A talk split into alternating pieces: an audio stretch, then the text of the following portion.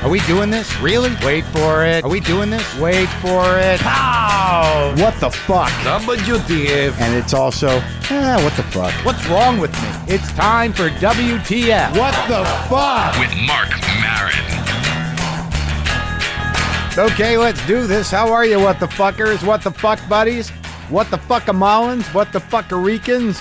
Hey, look, we got more here. Oh no, I'm going to the suggestions. What what the fuck Fornians? Okay, that's good. What the fuckalos? All right, I can live with that. And here's a very special request. Hey man, I'm a huge fan of your podcast, and I'm also Ethiopian, so I'd be psyched if you gave a shout out to the what the fuckaopians. What the fuck Eopians? What the fuck Eopians? At the beginning of your show. Well, there you go. Welcome, what the fuck Eopians. Oh, here's a bunch. What the fuck eyes? What the fucker jacks? What the fuck drivers? All right, what the fuck? I'm done with that. Welcome to the show. I am Mark Marin. This is WTF. This is an exciting day here on the show. I get to interview Brian Cranston, uh, who is an actor, obviously. Uh, I know him as uh, Mr. White. Walter White from Breaking Bad, and I am obsessed with that show. I'm completely out of my mind, fucking obsessed with that show. I saw it Sunday night, and now I can't. I I think about that show during the day. That's where I'm at with Breaking Bad. I mean, it's been a great week. We had John Hamm on from Mad Men. Love that show. Waiting for that to come back, but I am completely submerged, immersed, and obsessed with Breaking Bad. I have no idea what the fuck is going to happen. I never know what's going to happen, and I wake up thinking about it. That's got to be the sign of a good show. Never know. It's genius. And I get to talk to Brian Cranston today, and I'm not going to ask him uh, for the recipe of meth. I'm not going to ask him that. I'm not going to ask him to speak to me as Mr. White. I will try to get past the fact that he is Mr. White. So let's let, let me work on that while we do this open. Let me try to get past that. Got some email about the rat issue under the house. And some of you are are indicting and slandering my cats for not doing their job. I don't know that uh, Boomer did not kill that rat and drag it under there. The rat, quite honestly, from the bag that I held in my hand, was almost the size of Boomer. Uh, I do not have a rat problem. Uh, I, I'm still, I maybe I should have opened the bag because I still think in my heart that it's a possum, and that's sort of a waste of heart space to uh, you know hold on to this idea that perhaps I was misled by the man with a poor grasp on the English language, and that it was indeed a possum under my house. But don't get on my cats. All right, you know, my cats maybe they're they're not they're not mousers, but uh, but who knows? It, maybe the mythos that should be established is that Boomer killed that rat and took it under the house and placed it directly under my bedroom as a gift for me because he doesn't come in the house. Maybe Boomer's that smart, and maybe I, I should be thanking him. So, look, today was my cheat day on my diet. You know, it's an amazing diet. You know how you can lose weight really quickly? Crank, meth. Yeah. Yeah. If you spend about three or four days on meth, you will take the pounds off like that. You'll also have a weird look in your eye. You'll feel like your brain is, is way too open and that you understand a lot more than you do. And you'll probably have a very clean house at the end of those three days, depending on what you obsess on. Some people will clean their house, others will draw mazes, some people will insulate with uh, odd things. Uh, it, it's a, when you do crystal meth and you have an obsessive personality, look out. Some things are going to get shiny, some things are going to get drawn, and some things are going to get fixed around the house, and no one's going to get any sleep. And eventually you'll be talking to yourself, but pretty sure you're in a reasonable conversation.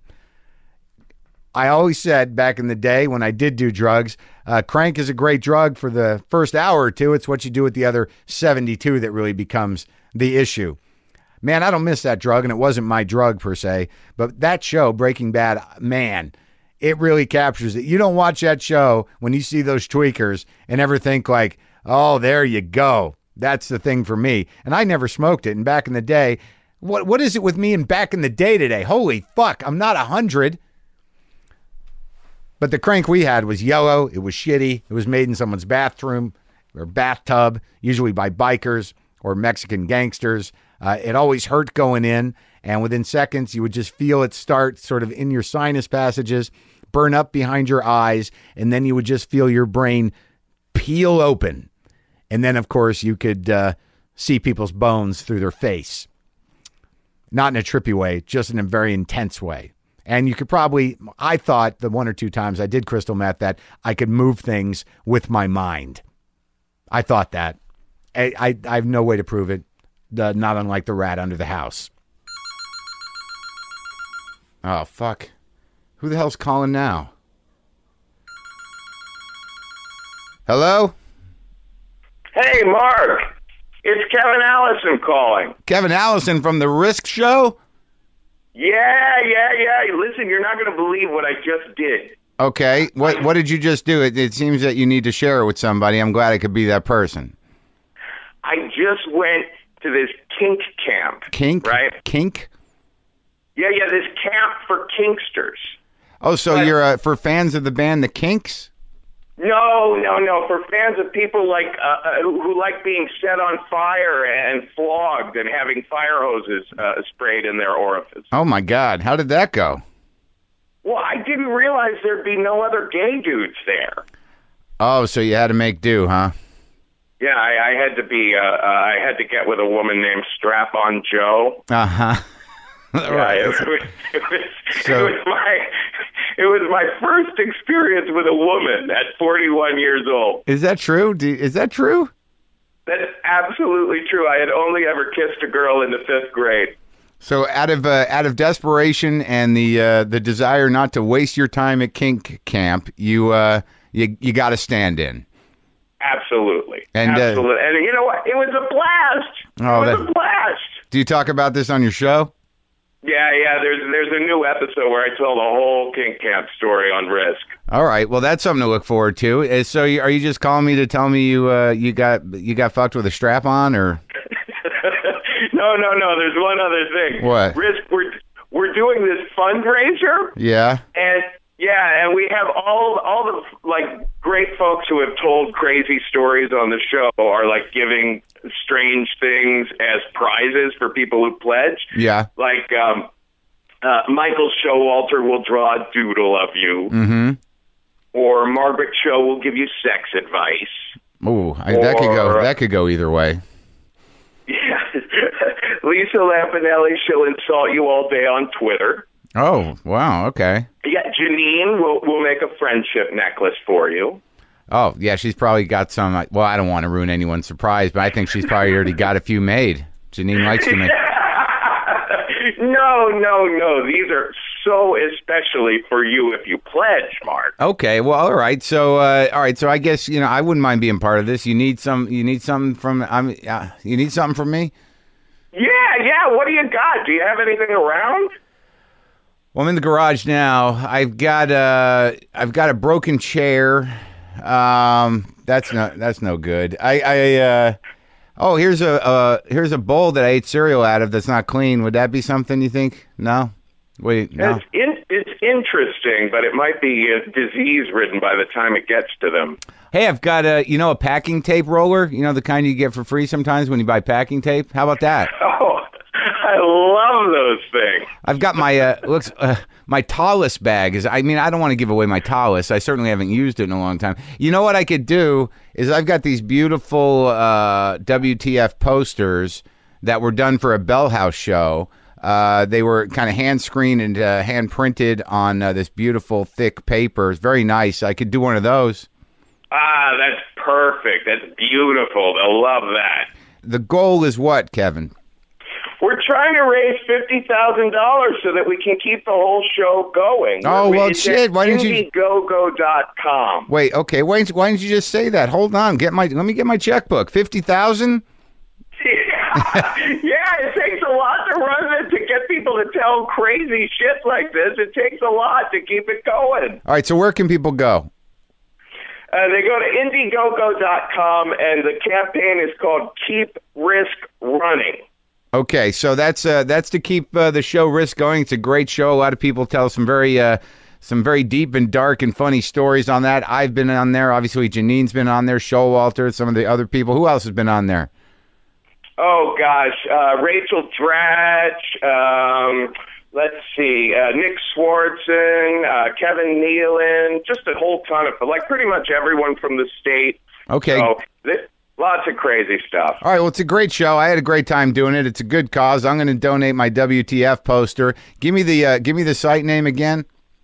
Yeah, Indiegogo.com slash keep dash risk dash running. Well, that's complicated. So they should just go to Indiegogo.com and, and look for Keep Risk Running. exactly. And where can you? And if they Go ahead. and if they want to hear about me getting fucked by a girl with a strap on, they can just go to risk-show.com. Oh, well, that's where I'm going. And I'll send you the Yeah, it's very juicy. I'll send you the poster, buddy. Great. Thanks so much, Mark. Okay, thanks a lot, Kevin. Cool. Talk to you later.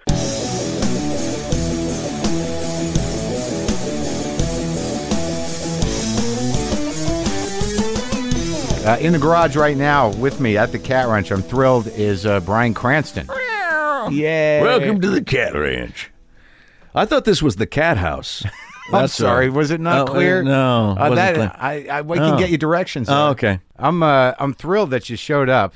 I'm gonna have, Just that someone drove the hell out here to East Jesus. yeah.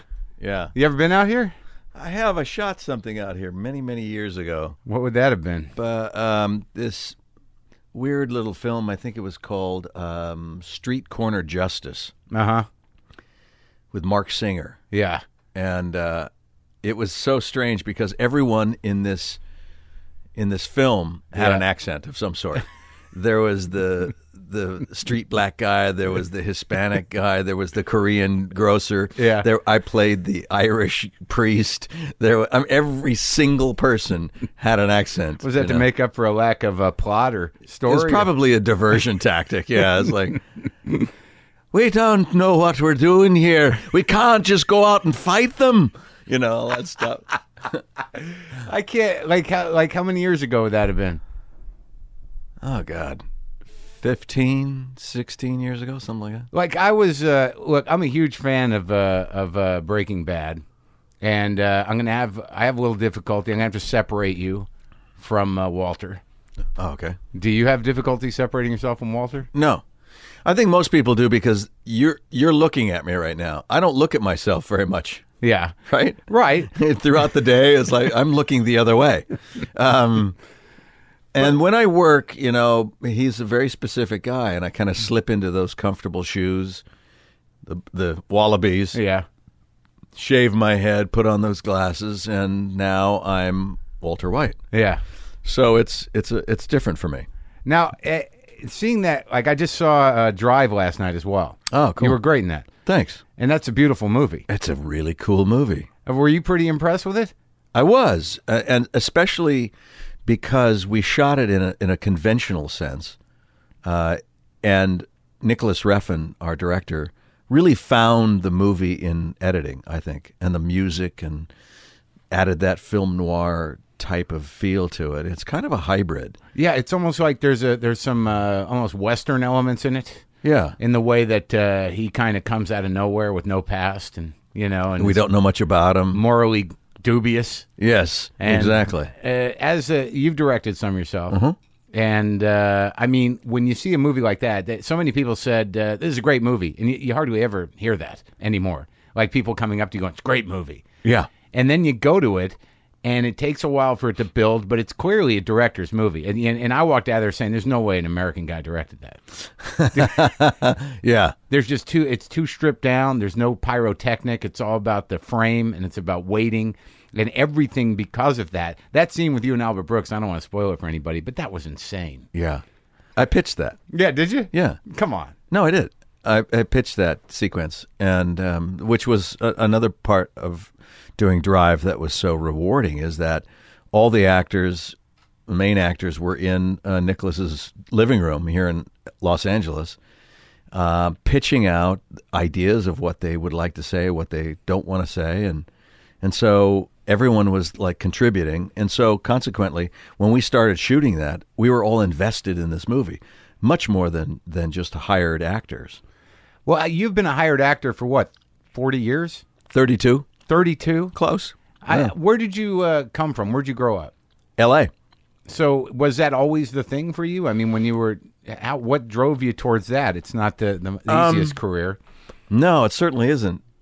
But my dad was an actor. My mom and dad met in a in a, a Hollywood acting class after the war, after Yeah. World War II.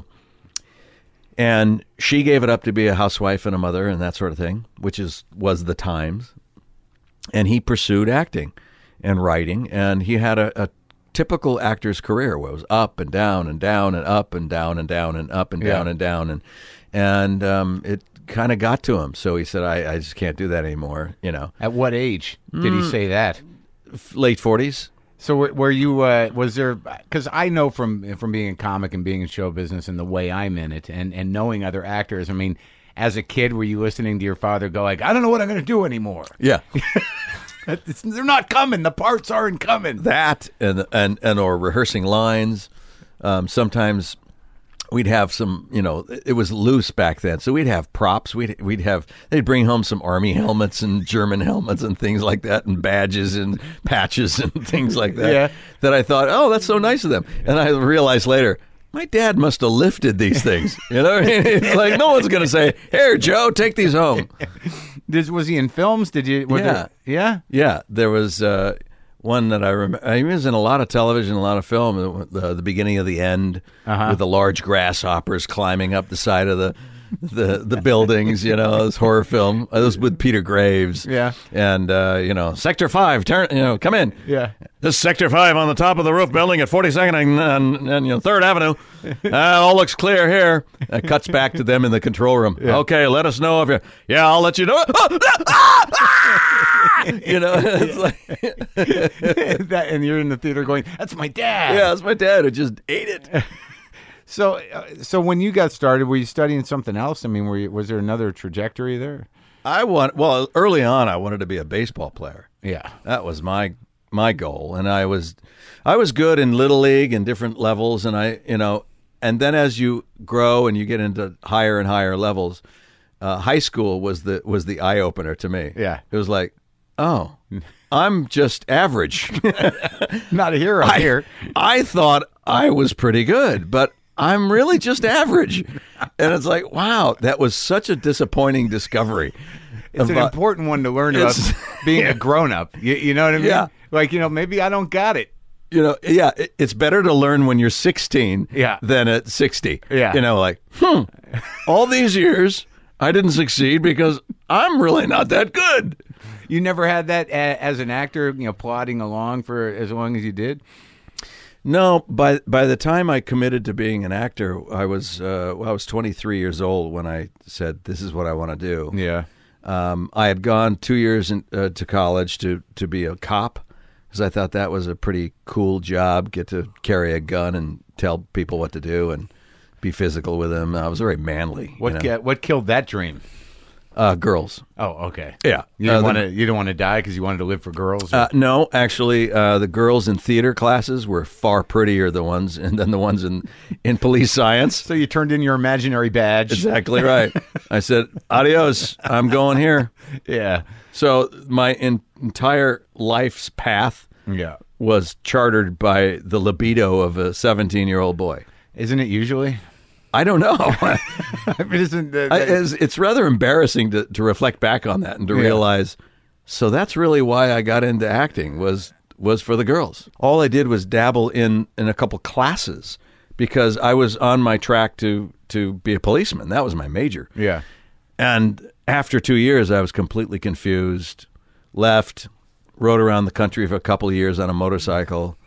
You know, volunteering time at a, at at, uh, at a theater in Daytona Beach, Florida. Oh yeah, you made the whole you made the whole trek across country. Oh, yeah. on a bike. Yeah, yeah, yeah. I was Oh. gone two years. What? Uh, so what year would that have been? Seventy six to seventy eight. So you were just like, fuck it, Yeah. now I'm going.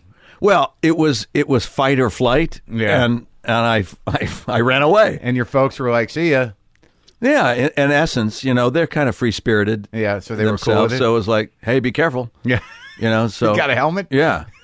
My brother uh, went with me because he was kind of in the same boat. He was going to be a cop as well and didn't, you know, wasn't, wasn't quite right. So we both just ran away. we got- ran away from home. You got bikes. You both had bikes. Uh-huh. Uh huh. And what like what'd you do? Did you do the whole sort of vision quest? Did you go to the Grand Canyon? Did you hike? Oh, take, yeah. uh, mushrooms. What we, happened? we did all that, except we we didn't get into the drug uh, world. yeah.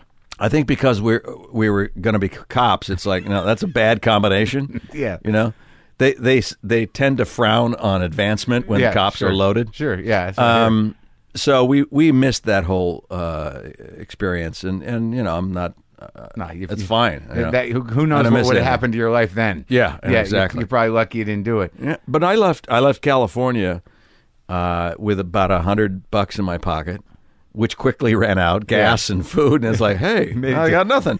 So we Oklahoma they probably ran out. earlier. we we Texas. Uh, so we we uh, got jobs in Yeah. cafes and and uh, carnivals and any pickup kind of job. Of course, back in the seventies, it was a lot looser. Yeah. you, some uh, cafe owner would say. Oh, you want to bus tables? Bus tables. I'll Yeah. feed you and pay you, you know, twenty bucks. You could work for a couple of days. Yeah, you work. It's like okay. And what? Wait, a carnival? How, how did that pan out? we had worked in a carnival once before uh, when it came to town because they pick up transient workers all the time. Sure. And so they call them joints, you, those booths, you know. And so we worked in the joint, uh, the the balloon in the darts. Oh, oh, you know, okay. the Yeah, dart. sure. Yeah, yeah, yeah. And um, and made some good money, How'd you met? Was it a commission deal? You just pocketed Yeah. stuff? Oh, really? a commission deal. So the I more s- you can bring in. So Yeah. it was all based on your uh, your uh, your pitch skills. Exactly right. So Yeah. we were pitching, hey, come on up, you know, you know, try this out. Hey, hey, come on, sweetheart, try this out. you know, Yeah. And just, you know, jabbering away to try to get as many people to play as possible. Did you meet carnies? Were you hanging Oh, yeah. out? Yeah. Yeah, we met a lot of carnies. It's a it's a very dark world that carny world. so we knew we were outside of that line, Right. and they knew we were Right. outside. So basically, visiting. the ones the ones who are permanent members of the carny world that travel with the carnival everywhere, Yeah. that's a different sect than the people who they pick up locally. Right. They, there's there's a definite divide between the two. Yeah, those are people on the lam, running from things. Exactly right.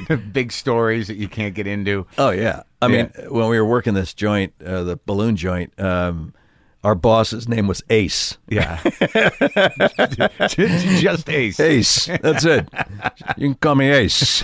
You know, Don't ask and any Ace, questions. one, yeah, we were there for a week and a half, and then Ace all of a sudden was gone, and then. This guy came around, who was one of the owners of the things. He was so pissed off. You guys, you guys know where he went. Did he tell you where he went? You know, and I went, no, no, no, man, I know. If he, if you know where he went, you better tell me. You know, it's Yeah, like, yeah, yeah. I'm gonna kill that motherfucker. You know, Yeah, it's yeah, like yeah. just going crazy. You're It's like 20 years old. yeah, it's like I, I don't, I don't, how, how, how, how, yeah. Time for you to go. Probably. yeah. It's like let's, it's getting too, too hot here. Too Ooh. weird. And then there's times when you're, you're broke. Yeah. In Houston and other places, we, we stayed in missions. You know, where you park your bike on the street and you get in line and you have to be proselytized there Uh-huh. Right. and you're listening to the whole thing and Except Jesus. Here's some food. accept Jesus and, and his wafer. Here's Yeah, his body. yeah. And uh, they lock the door. And then you get in line to go take a shower, and you're naked. And you drop all your clothes, and they give and they put all these clothes in a lockup. Yeah. because they don't want them leaving at night. Yeah. so so they lock them up, and uh, you know we had been on the road for a couple of days. We thought our clothes might need a wash yeah. soon Yeah. oh my god the next morning it was like oh I c- we could we couldn't even stand it we went right to the to the laundromat and did laundry in our in our shorts Uh, it's Bad. just, and then the, in the morning they feed you gruel. Yeah. we felt like Oliver from Well, the yeah, musical. well, we're like, you just wanted to experience that, or you thought that was a, uh, the No, most we were- inexpensive option? we were cheap and we didn't have any money. It was like, well, we can either spend thirty bucks for a cheap motel, Yeah. or Go to the stay mission. one for free and then be able to get on our way faster. I was like, yeah, let's do that. Yeah. let's do that. So you both ended up in Florida, Yeah, we ended up in Florida. We had relatives in Daytona Beach, and you did theater there. and we did theater there.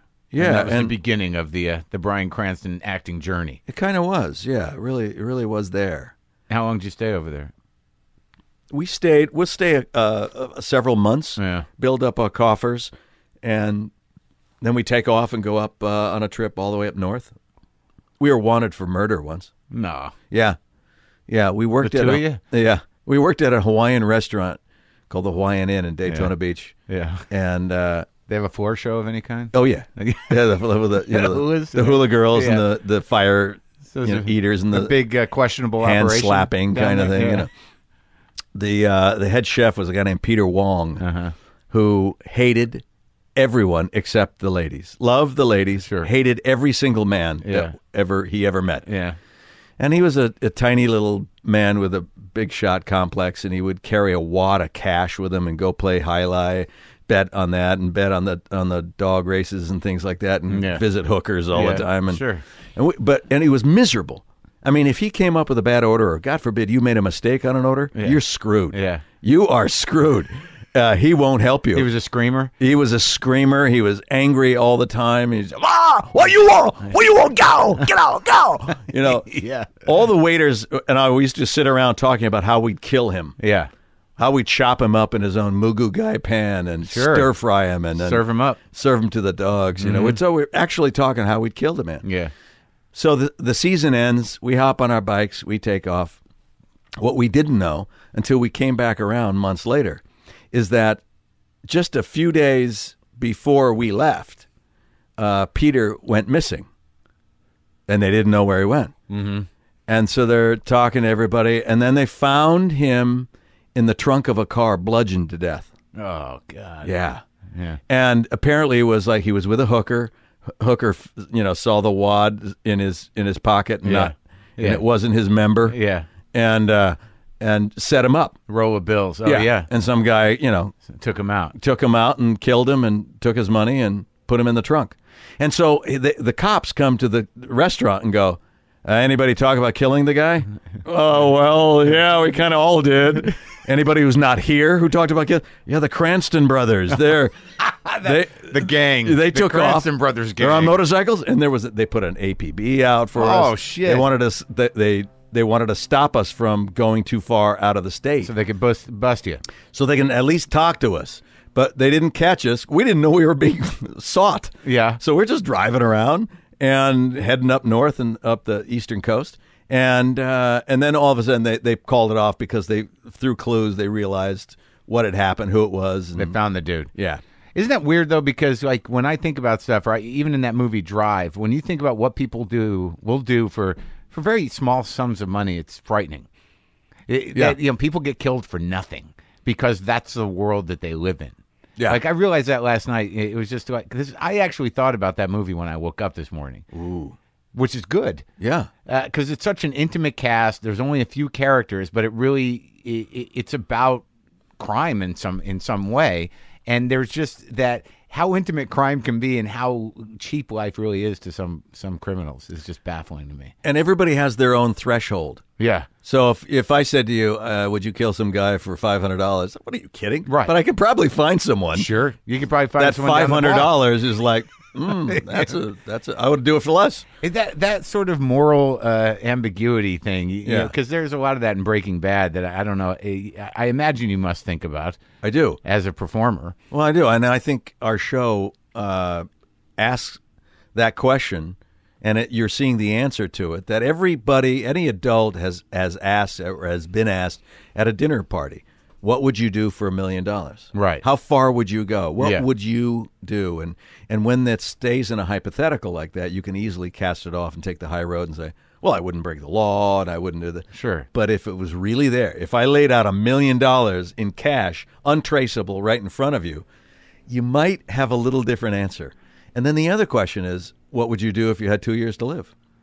Yeah, both. of How would those you live your questions. life? Yeah. And so Walter White is exploring both of those those questions in this in this series. Now, when you got that script, I mean, let's let's go back a, a little bit because uh, so you you know after you do your motorcycle thing, you come back here and you start you know, working in television. Did you take classes? Did you study? oh yeah. With who?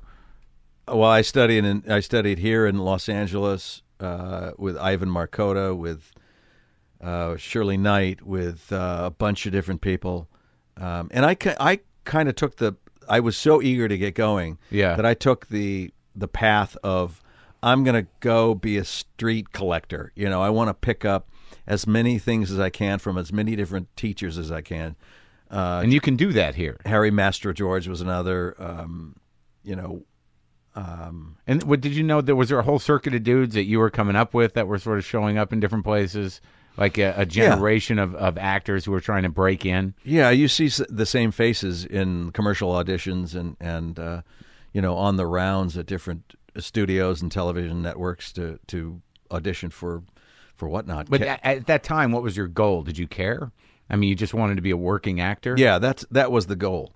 Become a working actor. If I could make my living as an actor, that's a very successful life because very few people can really do that. Yeah. So that was the goal. And that was I made that goal when I was 23 years old. and it wasn't like I want to be a movie star. I want to do theater. I want to do films. Right. I want to do television. It was just I want to work. Right. I just want to work. Yeah. And was that that was sort of the way your father was too, huh? Yeah, that's the way most actors are. Yeah. Really, most actors would just love the opportunity to to work as an actor, and that's you know a- at whatever level that brings, I was willing to go. But if there that was- meant I was living in a in a studio apartment with a roommate for the rest of my life, well, then that's the way it was going to be. But Truly. but there was no like because I always wonder about that. I mean, doing a commercial or doing something there there must be you must see it as some part of an arc. You- You're not saying like, well, I'm going to do commercials for the rest of my life. no, commercials were a means to an end. Commercials were my a waiter's job. Right. Um, it paid into my health insurance. It paid Sure. into my pension. Right. It gave me Got you in pocket the money. union? Yeah. It it it did all that, and um, and it was great. I'll never never put down commercials. There there were a, a viable uh, option for young actors and and actors of any age. And, and all of them have done it one way. The, there seems to be this weird trend with the bigger movie stars who don't do American commercials, but then they're in you know, Australia or Japan, you Right. know, pushing pomegranate soda or whatever. the fuck exactly it right. is. Yeah. So, when do you remember your first uh, TV gig or movie gig? Uh, yeah. I I I've done a lot. I think. Um, I know I can't. I like I looked at your. I mean, Chips was your first. yeah. Chips. Um, and I just I just had dinner with Chris Pine. yeah. yet last night, and his dad, Robert Pine, was a regular on Chips, and we talked about that. Is That is- show. So there's this whole. Have you? Do you like? There are a lot of guys that are part of this community of actors that you've known for years. There's that, and then it grows, and then Yeah. you know it expands, and Yeah. you start to appreciate someone else's work, and you want to meet them, and But when you got And Chips, you possibly were work probably with them. like, yeah, fuck yeah, absolutely, I got Chips. it was a great job, and it was an extremely popular show I know. back in I the day. remember. yeah. You know, Yeah. And then you just started doing episodic work over and over again. Well, you, you start out by doing what they call a under five. You know, here here's a line here and, and Right. a line there. right. then you work your way up to a co-starring role that is you know clerk number two where Yeah. you have a few lines or Right. you've seen a couple times and then you work your way up to a guest starring role And that was the that was the chain you were uh, climbing. and then once you get to the guest star level you never want to dip below that so you you make the rounds once again doing all the shows you can at a guest star level and then from there you want to you know hopefully get a shot at, at doing uh, you know uh, auditioning for a, a series regular or in in the case of films you know just meeting more and more directors and having an opportunity to do good work and hopefully work with them again So there was was there points at the car- in the career though where you were like this this isn't you know happening fast enough or this isn't working out. no Really, no that's amazing. Uh, a sort of determination. Well, I think it's because I, I didn't have any attachment to an outcome. I think when people enter this business with that, like like you'll hear people say, "I'm going to give it a year. I'm going to give it a good solid year." and if I haven't made it by then, and I'm saying, "What do you mean? What's make it? What, Yeah. What does that mean? Made Right. it? You haven't made." And so everybody has their different idea, but that's uh, attaching your life to an outcome of some, you know, ambi- am- A made-up ambiguous outcome. kind of Yeah. way. Um, but if you commit, if you love this art form and you commit your life to it, then all you really want is opportunity to be able to make a living. And however that takes you, it, it in its circuitous routes, you know, Yeah. it's never A to B to C to D. It's Sure. uh, it's always a different way. well, I mean it's it's it's must be thrilling now. I mean, at, how old are you now? Fifty-five. I mean, you had this amazing success with Malcolm in the Middle. That was a huge show. Yeah. A hilarious show. People love that show. People love you on that show. It was sort of a it was a groundbreaking comedy in the way it was constructed and it was darkly funny and, and good. And and that was a very specific role. And then for was there a point because I know obviously you made enough money to to you know to be pretty comfortable with that. And there there there's part of me that thinks like, well, after that's done, I mean, was there a moment where you're like, well, I could hang out? I mean, or did, you were you? uh, No, I don't. I I am a guy who who I love to act. yeah. So I I love all parts of it. Yeah. I actually love to work on scenes and perform. Yeah. Um, and so I didn't. There's the idea of retiring from that, you know, because make sense. you might have secured yourself Yeah. financially. Yeah. Didn't make sense to me. Now, that being said, after Malcolm in the Middle ended, I had no idea that, that an opportunity like Breaking Bad would come along. I mean, that was out of left field. Did you ever do any other kind of performing when you were like younger? Did you ever do uh, uh, a lot of plays or stand up or anything? I did stand up comedy when I was uh, 22 years old. I did it for nine months because, and only because it scared me. So I thought uh, the only way I can get out from under this fear or this, you know, this sort of dichotomous f- attraction Yeah. to it and, and, and also rejection of Yeah, it. yeah. Um, I, I thought I just better just do this. Where'd you do it? I did it all over the place. And back in the day, in early '80s, it was uh, the Playboy Club, the Laugh Stop, uh, uh, certainly the Improv, the Comedy Store, open mic nights. I never was paid for it, nor should I have been. Right. I was only mediocre. I I rose to the level of mediocrity in my stand-up career. Do you remember your jokes? Oh, sure. I mean, my my my biggest jokes were, you know, it's I would say, you know, it seems to me that uh, that uh, Detroit is having problems attracting men to buying new cars, and I said, well, I have a simple solution to this. It's easy. Just name the new cars after women's body parts. And men will buy it. For instance, it's the you know the all new Ford nipple. Yeah. You know, the perky little nipple. Is that if you're looking for safety, nothing can be safer than the foreign import, the vulva. Did you? But if you really want performance, slip into a Dodge vagina. Once you get inside a vagina, you'll never want to get out. And lo, mm, it has that new vagina smell. You know, I mean, it's like, Did you So- write that? yeah, of course. Uh, who else would write that crap? Was that your closer? That was the closer. Uh-huh. Yeah, that's how bad it was. That, No, was, it's a that joke. was the closer. You, get- you probably got laughs. I did. Yeah. And, but it's so it's so fickle, and I have such tremendous respect for for all the stand-ups, you know, who who dedicate and do it well. I've worked with many of them, uh, and, and you know.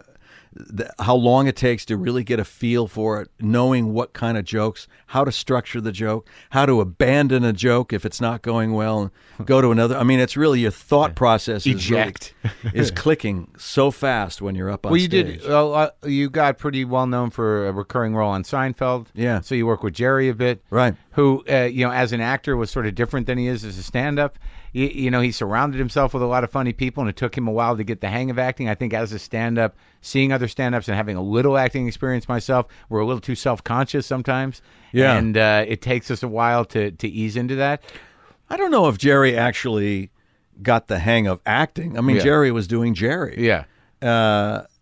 Funny guy. And and it was a, a, a coup for me really to be able to get that role as as Tim Watley, the dentist on Yeah. Seinfeld, and watch them work Yeah. and see the influence that Jerry has and Larry David had and just how the dynamic of that whole worked. you Well, know? did that help you in, in coming into uh, doing a comedic role that sort of defined that middle part of your career? yeah. It did. It well, what it really did is Seinfeld, you know, started out very slow. It wasn't Yeah. a big hit. Right. Brandon Tartikoff said, "No, I like the show. It stays on despite the low ratings and." Um, and he saw something in it, and then it, it, it found its legs, and it became this iconic, probably, probably the best sitcom ever ever made Uh-huh. Um, because it was the first sitcom that I can recall where every, all four main characters had an agenda on every show, whereas other sitcoms Got will an A have- story and a B story. Yeah. And had- people are sitting around Yeah. having coffee all the time. Yeah. Whereas those four were constantly Sure. doing something, going somewhere, had it, had an agenda, and then how it all wrapped up near the end and Yeah. and intersected each other, and it was brilliant, hard to do, That Larry David brilliance brilliantly written. buttoning that thing up. Uh. Unbelievable. But in terms of acting comedy, I mean, it's like when you said that you know he's uh, he was playing himself, so he had to learn how to play himself. Yeah. i- In a in a ensemble situation, which is difficult for comics to talk to other people. and and to give stage. yeah, yeah, and and not to feel like it's. You know, But see, they- Jerry's smart. He knew how to do that. Yeah, he, He really definitely knew did. how to do yeah, that. it was it was definitely a, a smart sh- thing to do. Now, w- when you act, Like, because you you're aware enough to know that. So, what are some of the the things that you engage, you know, as an actor that when you step up? I mean, how do you to make a shift into a character? Because it seems that like talking to you now, and good actors and certainly character actors seem to have themselves in place. You're going to bring yourself to wherever you're going to go. But what what kind of things? What are some tools you use when you start to act? Well, the first first thing I like to do is define the emotional core Uh huh. without sounding too, you know, uh, lofty about it. But Yeah. is find the emotional core of who who you're playing. What that what is he? Where does everything spring from? For instance, in uh, in Malcolm in the Middle, my character Hal, his emotional core was fear. Yeah. He was afraid of everything. Okay. He was afraid of failing as a husband, as a father, afraid of getting fired, Uh-huh. you know, afraid of heights. Then it, it, oh, afraid of people walking in the room, afraid of spiders, afraid of, you know. Yeah. And so a lot of comedy was able to spring from that. But what it does for the actor is it grounds you. It gives you a point of reference to come from. Your point of view is strongly set Right. and it's not you know lifting up into the heavens, you it's in your body. You're not floundering. Right. Yeah.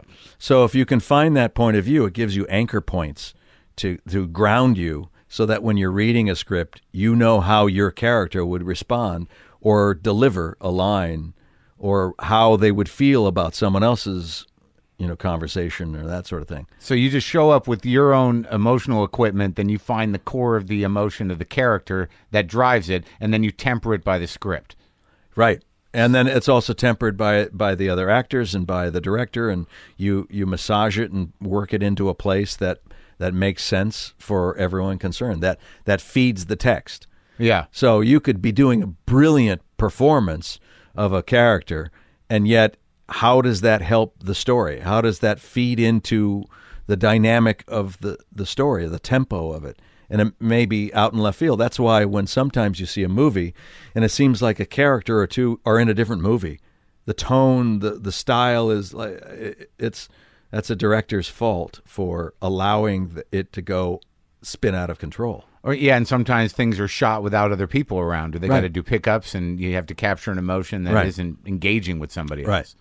So okay, so now in terms of doing comedy, in terms of uh, acting comedy, um, what do you do? You have a preference? I mean, do you like to do comedy? I do. uh, so, because I got a big question. Like, I guess we should talk about Breaking Bad now, but I, I'd like to talk about directing that movie of yours. What What was that called? The movie I directed? Yeah. Last Chance. And you wrote that as well. Yeah. And what was that about? It was a, a gift to my wife. Uh, it was about a woman who doesn't feel she has any choices or options in her life. And it really is how we perceive things that options are always available to us if we are able to stand back and look at it from a different perspective. And, you, and that's true, Yeah. usually. So it empowered her as a character and thus And she's It's- an actress. yeah, and thus empowering women in general. It was it was for that. And can you get that on uh, Netflix? Yeah. That's available. And it was uh, well Last received. chance. It was. We won several awards around the country. Very, it's a micro budget, Mm-hmm. you know. But the I think the story is strong. The characters are good, and uh, you know I and and I literally finished editing the movie when I was told by the producer who came in. We are officially out of money. it's like the we're done And we're done. and we're done. yeah. You know, so I mean, it's not the way you want to do it. I would have loved to gone back in there and trim and do some other things, but, but it is what it is, and uh, and that's fine. And and the, the story is there. Yeah. you'll forgive most people will forgive other elements of filmmaking if the story is compelling and if the if the characters are engaging. Yeah, absolutely. Yeah. Is that something you want to do more of? Yes, um, I I always write, and you know, but I'm very particular and very tough on myself to be able to want to let my material get out there, and it's not until I feel it's really ready. Are you are you a good judge of that? Uh, I actually am, Oh, that's good. yeah, and I'm not too hard on myself. I I I I, I write it. Yeah. I never ever show anyone a first draft. No, nobody. Nobody. Huh.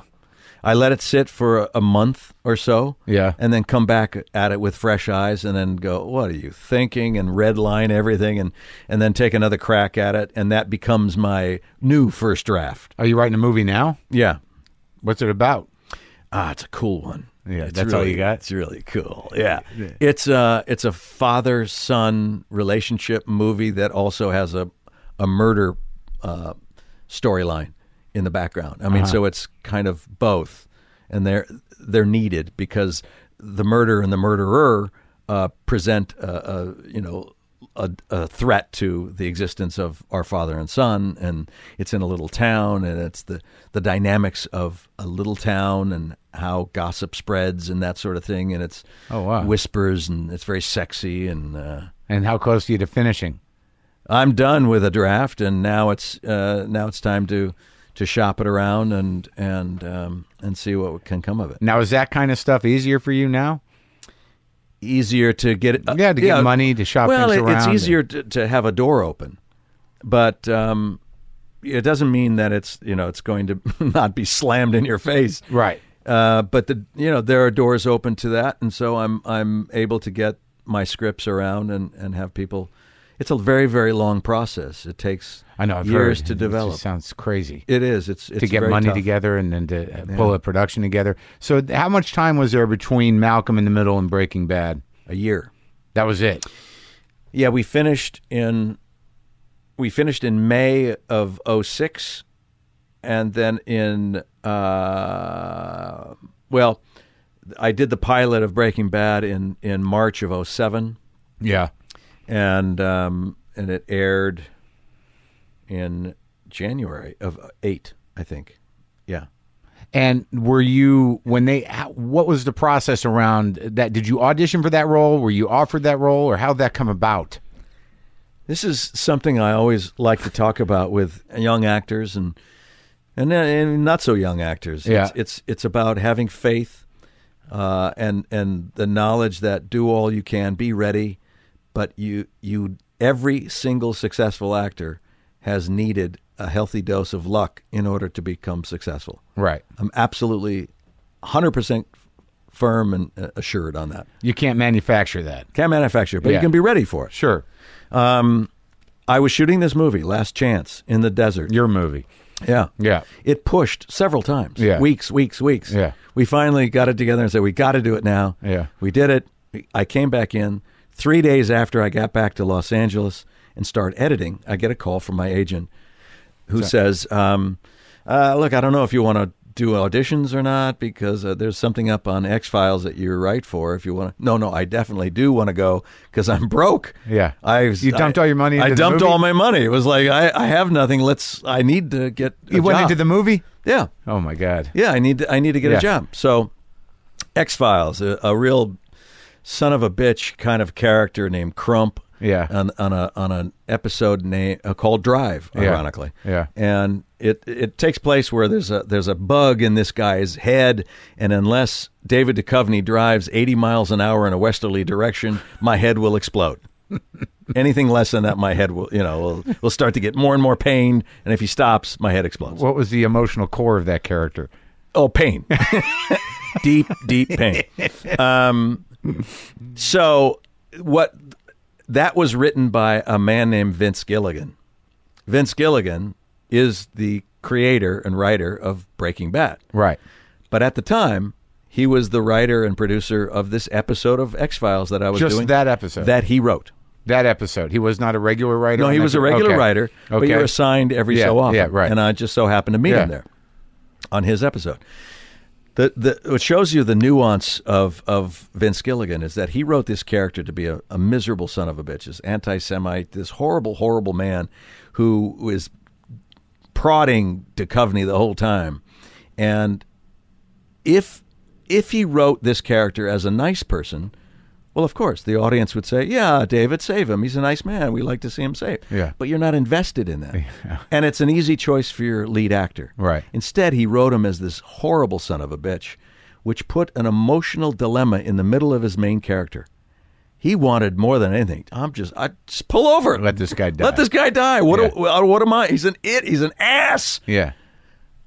But for the for the main character emotionally you you put that question in is this man worth saving simply because he's a human being that that moral dilemma was firmly planted in our lead character it's brilliant it was a little tiny change Uh-huh. Yeah. but he also felt that my character had to be somewhat sympathetic despite my aggression and, and behavior so flash forward 10 years. He writes this little spec about and he and his buddy said, "What if we what if they caught us that they said, "You can't write.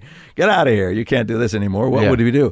We'd we'd go buy a, a trailer and uh, an RV and go out in the middle of the desert and cook crystal meth.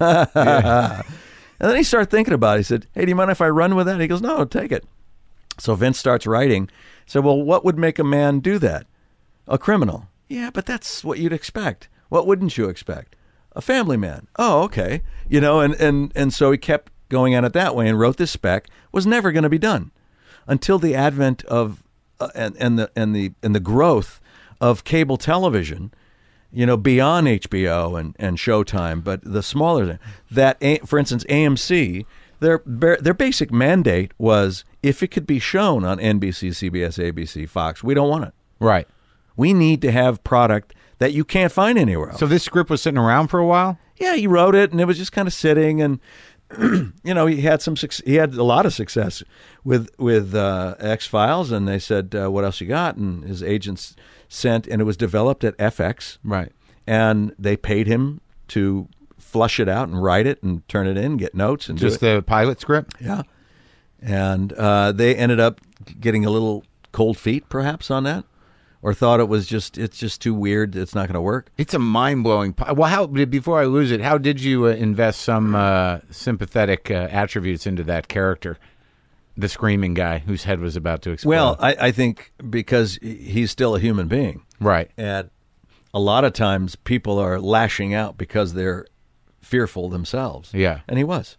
He was afraid of dying. And so he's trying to act tough and, and create this false bravado. And I think you see through that that paper lion type of performance, you know, and go, Oh no, this guy it's tough, but he's in a lot of pain. He's afraid. And that's something that almost happens on an unconscious level. Well, it was conscious for me. Right. No, but when you're Yes, watching it, It should happen on a conscious level, on a subliminal level to the audience to have, for some reason, have some some measure of sympathy for this this jerk. Yeah, because that's the tricky thing about It is Walter tricky. White. Uh, in that, okay, so he he develops it at FX, and then what happens?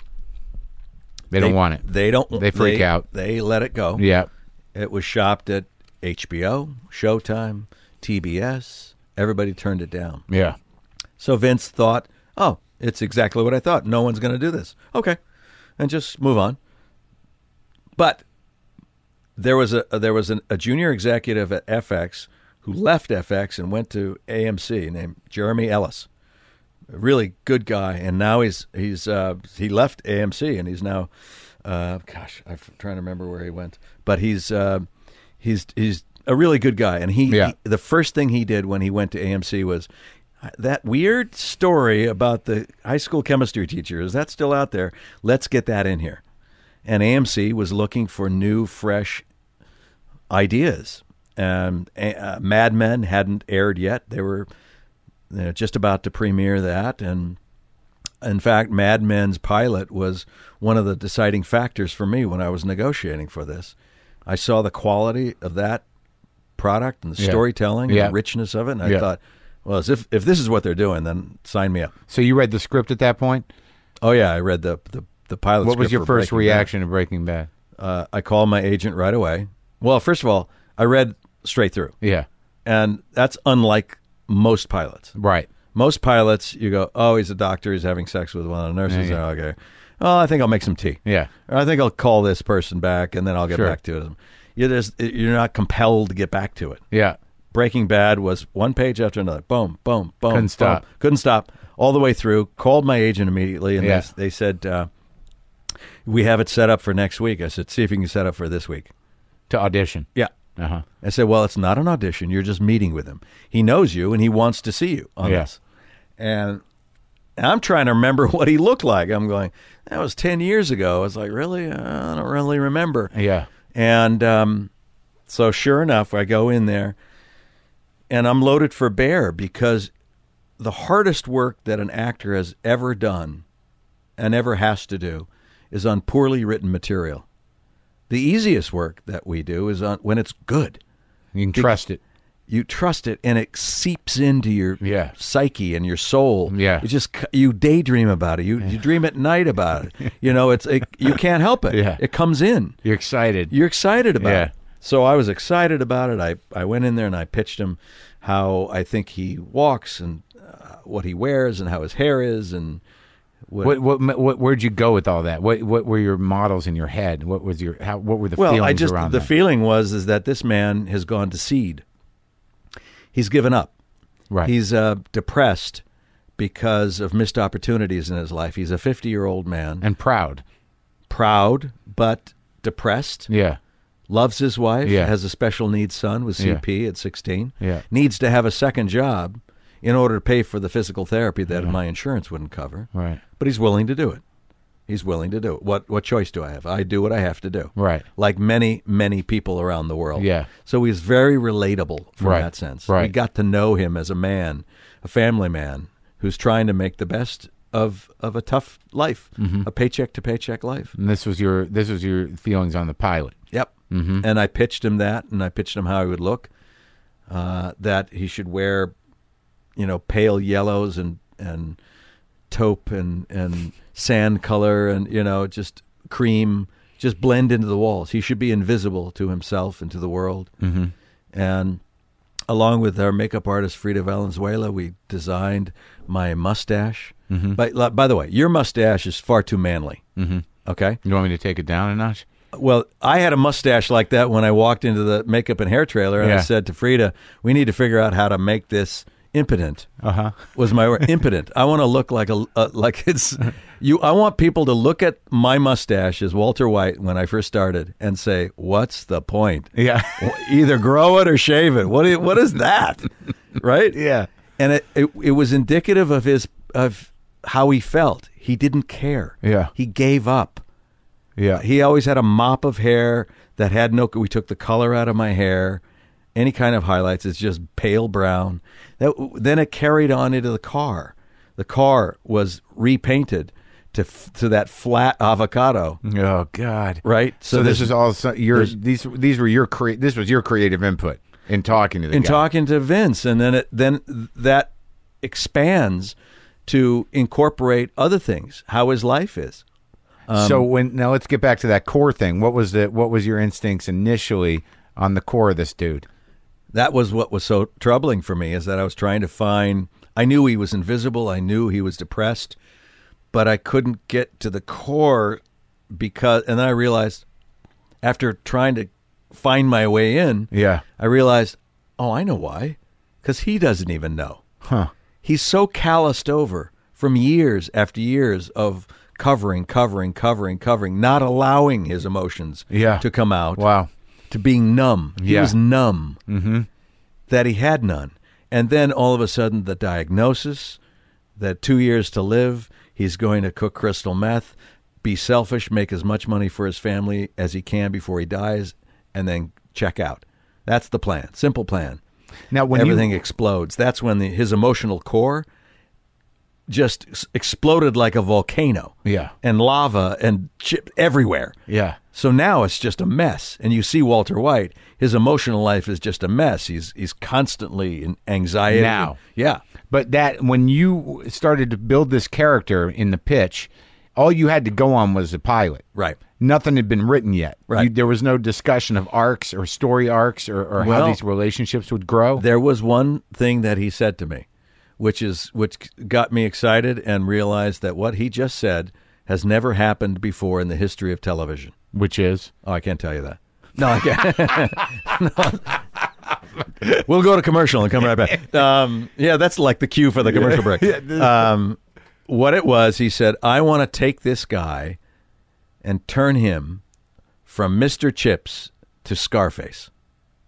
yeah And I'm looking at him like, what? Yeah. He goes, I want to change right before our eyes as the series goes on. And by the end of the series, I want to make him from this family man, nice guy, depressed, uh, trying to do the right thing, never got a ticket before in his life kind of guy.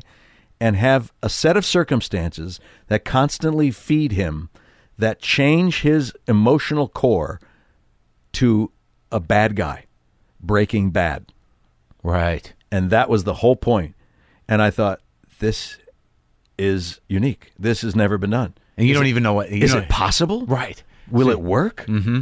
And the danger of that, w- just I said, this is what I got to do. This I got to do this. Anything, any way I can attach myself, and I kept, you know, told the agency, and they knew, and we're trying to angle for them to offer it to me. Yeah. But Sony, our our studio, uh, a- as supportive as they were for the project and as a whole, they were a little dubious about me.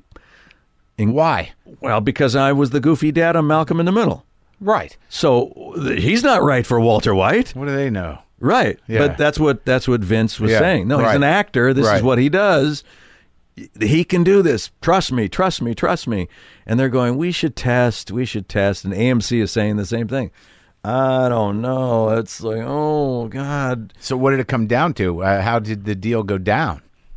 they're they're the stars aligned. I got a call from Fox where Malcolm in the Middle was on for seven years.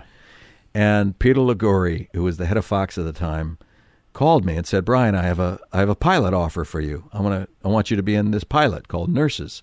You'll be the head of the department, and your daughter is one of the head nurses, and Yeah. you have a bad relationship. You're trying to mend, and this whole thing. And it's like, Sitcom. no, it was an hour long kind of Oh. uh, sexy Grey's Anatomy Oh, okay. kind All of right. thing, you know. Yeah. So I said, anytime anybody wants you to do so, oh, great, thank you, Peter. I'll, let me take a look at it. And, and I read it and I go, okay, it's not bad, but it's not Breaking Bad. Yeah. It nothing was Breaking But so Bad. now you had a little leverage. so now Yeah. we go to the agency and Yeah. we say, is there any way we can get this news out that I've been offered this other pilot Uh huh. and that Breaking Bad might lose me if I take this other pilot? Can we get that word out? Yeah. and but without without making an announcement if, can we filter it Yeah. and they're all putting their heads together yeah yeah we can do that and sure enough the word gets out and fox is waiting they got a deadline you got to tell us you got to let us know are you going to accept this are you going to accept this and finally we said no because uh, sony called and said he doesn't have to test if he wants breaking bad it's his Ah, what a day. what a day because that part I, I tell you man y- y- you know i don't get locked into a lot of television and this uh, this thing i've never watched a show where every episode you have no idea what the fuck is going to happen like there's there's no way and it's been that Yeah. way since the beginning every episode i'm like i I- you can't even you can barely even speculate Yeah. you can speculate a little now Yeah. like we're gonna we're people are gonna be listening to this show and there's one episode left of this season there's two episodes like i just watched uh, uh the last one and you know so there's really no spoiler other than the final episode i don't know what i can't i don't know what the you know i don't even want to ask you because i'm excited about watching it but what I want to talk about this character as it's evolved with you, you know, given what you started with, that it, it's it's a lot about what you were talking about with that role you did with this guy originally. That how do you make this guy who's clearly becoming morally more and more you know bankrupt on some level, but you still like him. Like I'm one, you know. There, I guess there's a couple camps on this because I had a discussion with someone else who, you know, they like everybody else, but you know, Walter White causes him trouble. I Hmm. mean, he causes me trouble. But but how how are you going to redeem this guy? Well, remember remember the, the story about X Files with putting the moral dilemma in your central character. What Vince Gilligan has done with Breaking Bad is put the moral dilemma in the audience, Right. which had you haven't. I mean, we've dealt with moral uh, ambiguity before like that. You look at Dexter and you look at Damages and you look at Sopranos. You know, know, Sopranos and Rescue Me, and you see these characters that come out that are questionable and have and have tremendous faults, and they're trying to overcome. What we did in the beginning of Breaking Bad, and what we talked about, we knew we had had to do. We had to set the hook that you related to this man, that you felt for this man, Or you knew him. that that you knew him, that this guy, this poor bastard, and what he's got to go through. I feel for him. And all of a sudden, we've got you. And then you start rooting for him to, to cook crystal meth and get away with it. And then- then you stop yourself and go, wait a minute, what am I saying? What am I, what? And now he's going to, we're, we're challenging the audience. If Vince Gilligan's intention was to create a character which is on the minds of most uh, networks and studios. It's to create characters that you continue to be challenged by, perhaps, but you will always like. You don't. You can't lose your likability. You can't. How are you going to still like you? How are we? So I get that question a lot, and the the freshness of Breaking Bad is that we're not asking for that. We're not asking for you to continue to like Walter White. We're we got you early on. If you've been a viewer from the beginning, we we have that sympathy there. And as as the seasons go on, that sympathy starts to erode. And now you're far down the road with me, and you're wondering, am I morally bankrupt in watching this guy and rooting? For, where where is my what am I thinking? And where are we going? And it creates that water cooler conversation of, you hate that guy? You hate Walter White? Yeah, he's a, he's a criminal now. Yeah. He's all right. And some people hate Skylar White, and it's like she's in his face all the time, and Right. she should get out of his.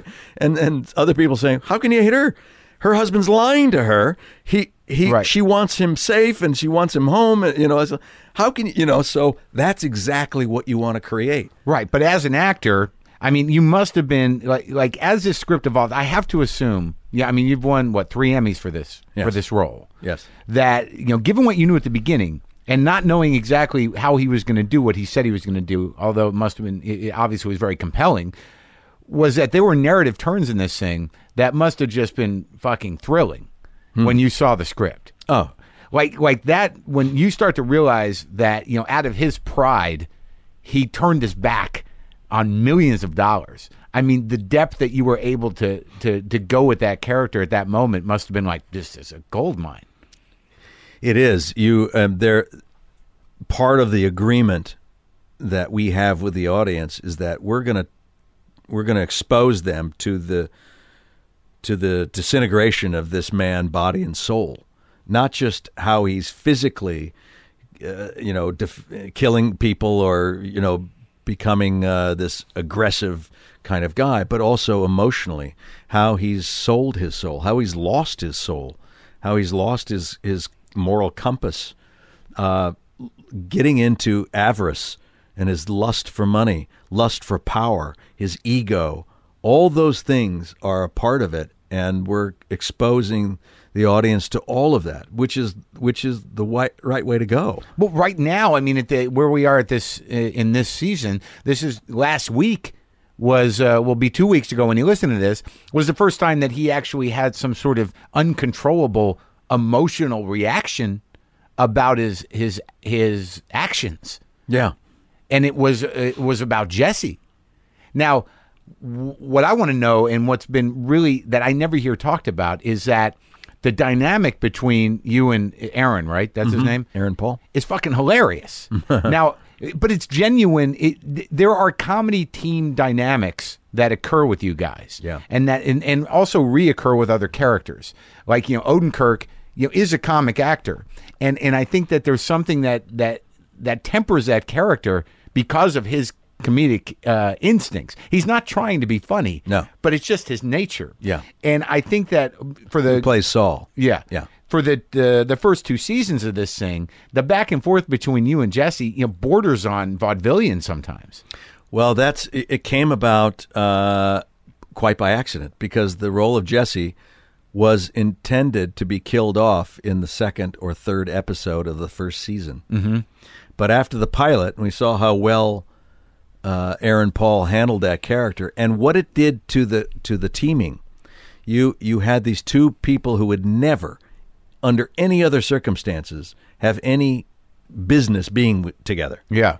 and that And that's kind of hilarious. oil and water. It's Yeah. that's where comedy comes from. It's Yeah. like that oil and water uh, coupling is is f- is fascinating. It gives both perspectives and uh, and creates an opportunity for some dark humor. And you guys were aware of that. We became very aware during the pilot Uh-huh. when he was chiding me, and I'm like, "You don't." Are you kidding me? You're using a round bottom boiling flask for titration? What an idiot! Yeah. You know, and he's looking at me like, "What did you just say? Who's the Uh, idiot?" You know. You know? and so, we have two different worlds colliding, And now, uh, in terms of uh, uh, Vince's, uh, the the creator and the writers, of, uh, are they? do- So they are aware that there is comedy in this thing. Oh, very aware. It's it's it's laid layered in there. Well, it, be, uh, it is. So Yeah. but uh, I just wanted to be confirmed on that. Oh yeah, no, it's it's. I think any good dramatic writing has a, a, a nice dose of levity, and conversely, any good comedy has some sincerity to it and some pathos. Yeah. so that it gives the audience a chance to catch their breath and to and to see that these characters and this plot is rooted in something real, which makes it which makes it more important. And there's those scenes where when you start wearing that outfit, that the choice of that hat, Yeah. that y- there's something that reminded me of you know McCabe and Mrs. Miller and uh, and just the power of the that. I mean, that was a funny hat.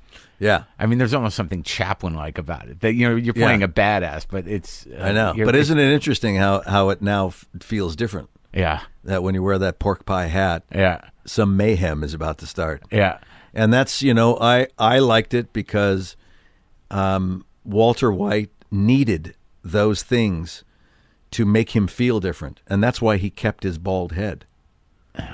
Because he didn't recognize the man in the mirror, even though his oncologist told him, well, you're in remission. Your hair is going to grow back. You're going to gain your weight back. But he kept, and there was a, one, a very important scene in the second season, I think it's second season, where he- he sees the razor and sees the stubble starting to grow on his head, and he shaves it off because now his life has changed and he's this other guy. He didn't he doesn't want to look like the teacher Walter White. He wants to look like Heisenberg. In some way it gives him permission. In some way it gives him allowance to go there. yeah. And the the guy who plays um, Hank, Yeah. Dean Norris. what a f- what a fucking performance he's doing. Yeah.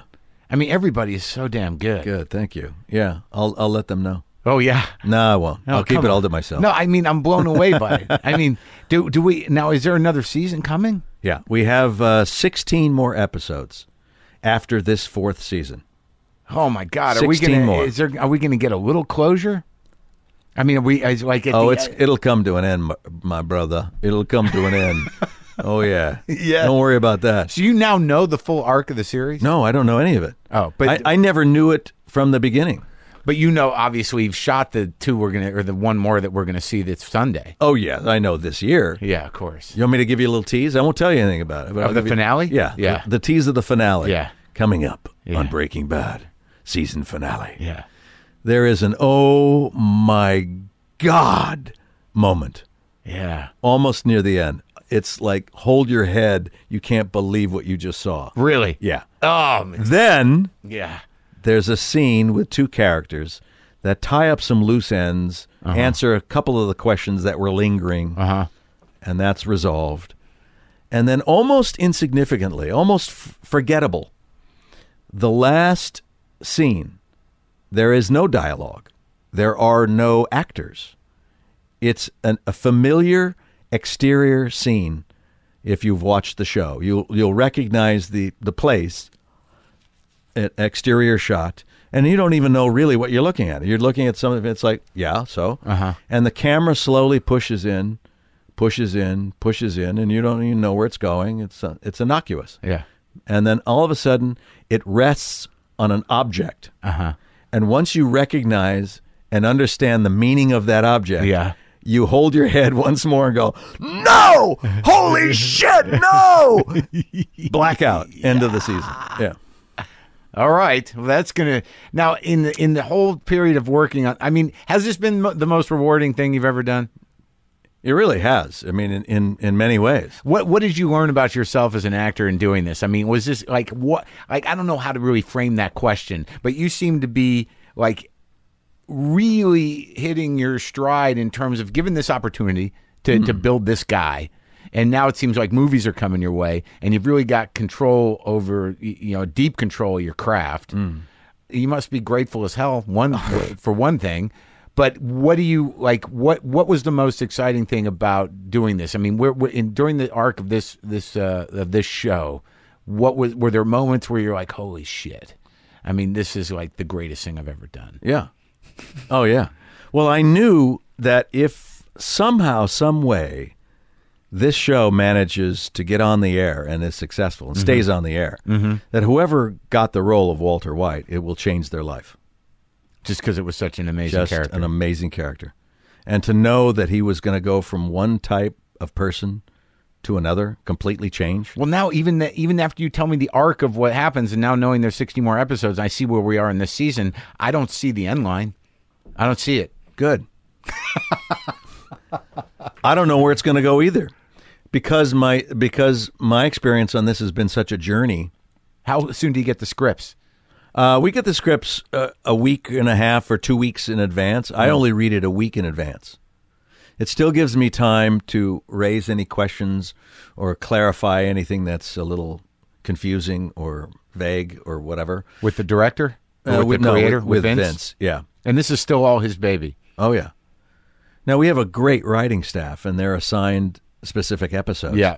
and then we have a great you know core of, of directors who come in and and get the tone, they get the show. You directed a couple? uh huh. That must have been fun. It is fun. It's a lot of hard work, and I'm going to do one more, I think, before all is said. It's and different than film directing because it's sort of a little quicker, isn't it? done. a lot quicker. you have eight days. We have eight days to shoot an episode of Breaking Uh-huh. Bad, and we're on location about five of the eight, and inside our stages about three of three of the eight. So, it's it's very challenging. Every single episode is a push. It's we're right up against the time. We're fighting for daylight or fighting for time and trying to get it done. How much of it breathes on set? I mean, like, how much creative input do you have in in uh, with Vince? What is there? I, I it's so tight. I can't imagine there's a hell of a lot of improvising. Is No, there? no, there isn't. Yeah. No, uh, v- very, very little. Yeah. But you know, each character brings their own little nuanced Right. uh, essence t- to that uh, that you can't write that comes through. But there's very little. I mean, when when something is like I said before, when something is so well written, Yeah. just stand back. Yeah. Let they're they're doing all the heavy lifting. Uh huh. Just know your stuff. Uh-huh. Show up on time. Have a good attitude. You know, Yeah. have fun and go home. Yeah, well, I, it's it's great, and uh, you know, and it, it's very exciting to to see somebody uh, have such an explosion of uh, of craft and opportunity and and brilliance uh, at at this point in your career. Oh, Thank you, man. I appreciate that. I mean, it's fucking amazing. yeah, it's it's a good opportunity, and you know I got to work. Uh, I'm in Contagion as well. I know, which I is got to a go see that. Terrific film. Yeah, it sounds Steven pretty heavy. Soderbergh film. It's just it's scary and plausible and and it's a it's a good good film. Had had you given up on a film career before? Like, no, you know, remember remember I what know, I I said. know, I know, but don't this- well don't don't you know that's what it is. All right. It's true. If you, You just truly wanna work. buy into that, it's not giving up on anything. It's like whatever comes along. I'm available to it. What uh, what's the what's today? Well, I'll oh, tell here you- it is. Okay. Well, how about this? Or how about that? Right, but the one thing that's good about having that outlook for real is like it just be it must be mind blowing. I mean, you must be just Right. sort of like, God damn it, Yeah. yeah, And I was a poor kid from the valley. Yeah. So uh, there's no way you can develop a sense of entitlement when you're when you have nothing, right? It's like, boy, anything that comes to you is like, wow, how about this? Yeah. Oh, it's just it's a it's a humbling experience, and so and you're so ready for it, man. You know, I mean, it's that- fun. I'm ready to take it. Let's Yeah, let's that- see that- how far this will go. That's the best thing about it is that you know no one's throwing something at you where you're like, oh God, I gotta, you know, it's like I'm here. Uh, I'm here. Yeah. Jump in. well, congratulations, man. Thanks so much. Appreciate it.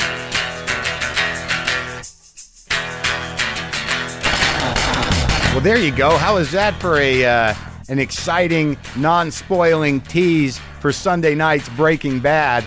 God damn it! Why didn't he bring me a DVD of it? I got connections over there. I'm gonna wait, just like the rest of us. I'm not special. Okay, before I forget, my buddy, uh, who's also been on the show, Australian comic Brendan Burns, is going to be at the Nerd Melt. That's at the uh, the Meltdown there. That's uh, Chris Hardwick's joint, Meltdown Comics. Sunday, October 9th. Go to nerdmeltla.com and poke around there and find tickets for Brendan Burns, an evening with Brendan Burns, and uh, and you'll see uh, you know, where to get tickets. I told him I'd, I'd hip you to that. That's uh, this coming Sunday at the uh, Nerd Melt. What else? WTFpod.com. Go get yourself some Just Coffee. you know, I'm not going to shit my pants this time. I'm just going to, I'm going to suck it up and hold it in because I've adapted, man. I can drink a, six pots of, of, of just coffee, dot co-op coffee, and I'm, I'm not, I'm holding it in. Anyways, you can get that at WTFpod.com. Get on the mailing list, please. Uh, leave some comments if you'd like. Uh, also, go to merch. New merch coming. Going to put together some buttons, packages. Going to make some stickers available. Going to get tote bags in a few weeks. There's already some mugs up there. People are digging those because I just had to reorder some. T shirts, good gifts. Start thinking ahead. Gift time is coming. Reasonable gifts with my face on them. Fucking Brian Cranston. Was that amazing or what? Seriously. But I'm, you know what? I'm gonna I'm gonna go out and buy some meth and just stay up until Sunday's Breaking Bad, cause that'll fuck my head up, man. I think this che- cheat day thing has gotten to m- it's like the sugar. I don't know. Whew. Oh God.